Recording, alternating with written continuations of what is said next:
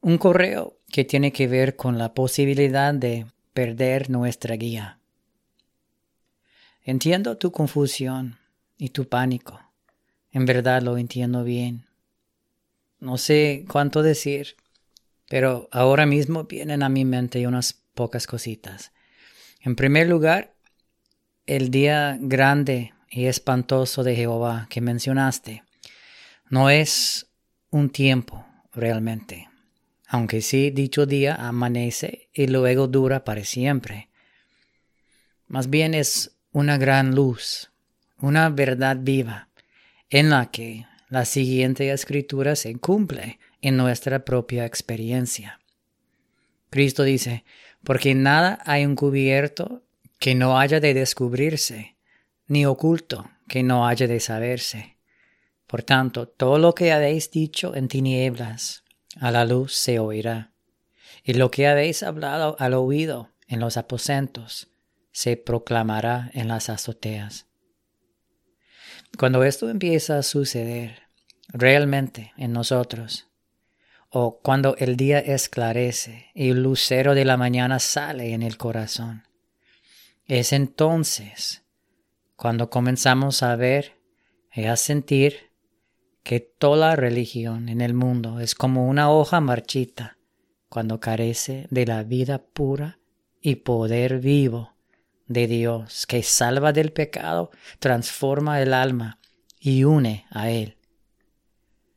Estar al borde de ver esto, vislumbrando pero sin entender a dónde conduce, o incluso sin saber si estás dispuesta a seguir, es la razón del pánico, además de las otras voces en ti o a tu alrededor que te dirán que estás loca.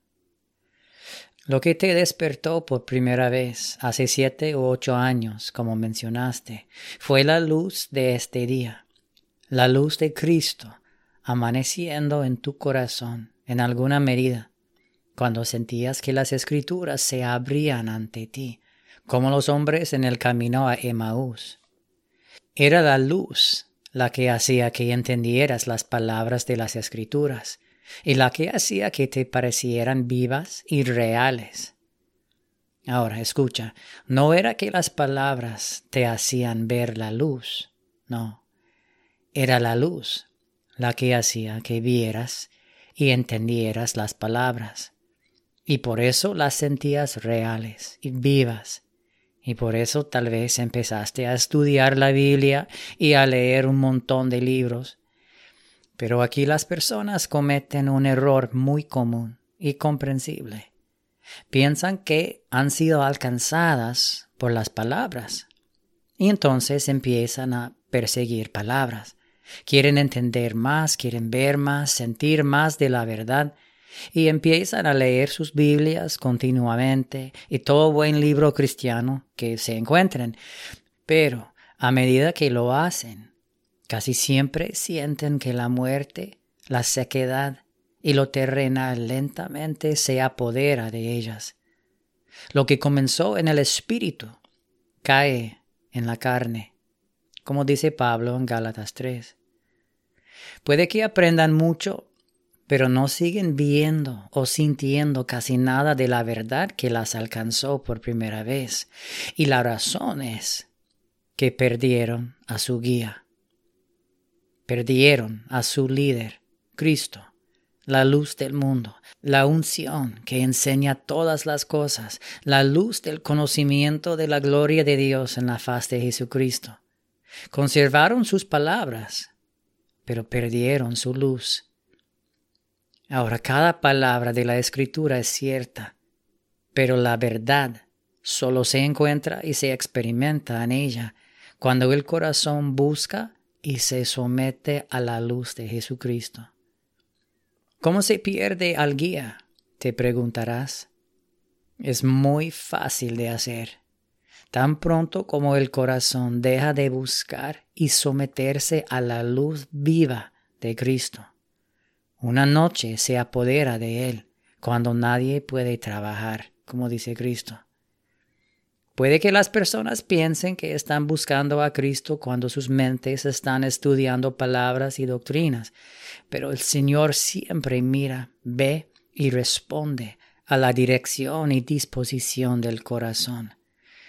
Esto nos lleva de vuelta a un correo anterior, porque su luz no solo enseña doctrinas y significados de palabras, ella también te muestra todo lo que hay en tu corazón lo que hay en tu vida, tus pensamientos, actividades, búsquedas, sueños, cultura, todo lo que es contrario a su naturaleza pura.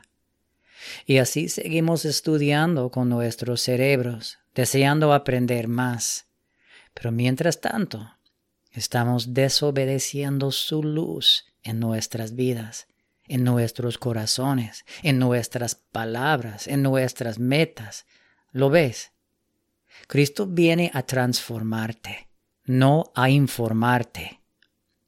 Y muchas personas adoran sus palabras, pero aborrecen su naturaleza cuando aparece poco a poco como un juez y maestro en sus corazones.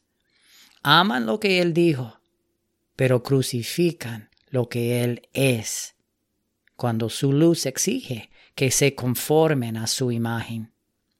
Y cuando no amamos, ni seguimos, ni nos sometemos a su luz, entonces ésta avanza sin nosotros, siempre en dirección a la tierra prometida, y somos dejados atrás, caminando en círculos en el desierto, discutiendo sobre sus palabras.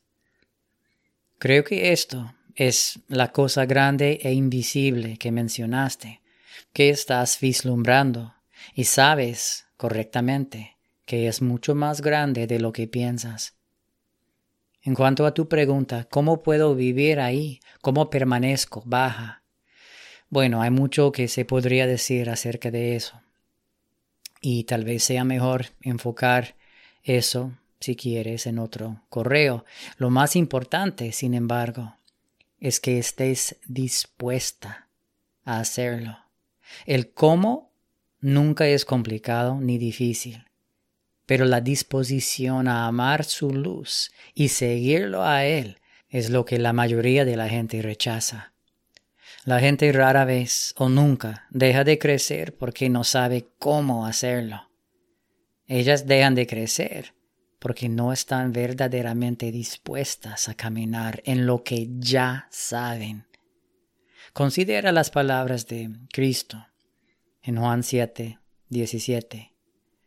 Si alguno quiere hacer su voluntad, conocerá de la doctrina si es de Dios o si yo hablo de mí mismo.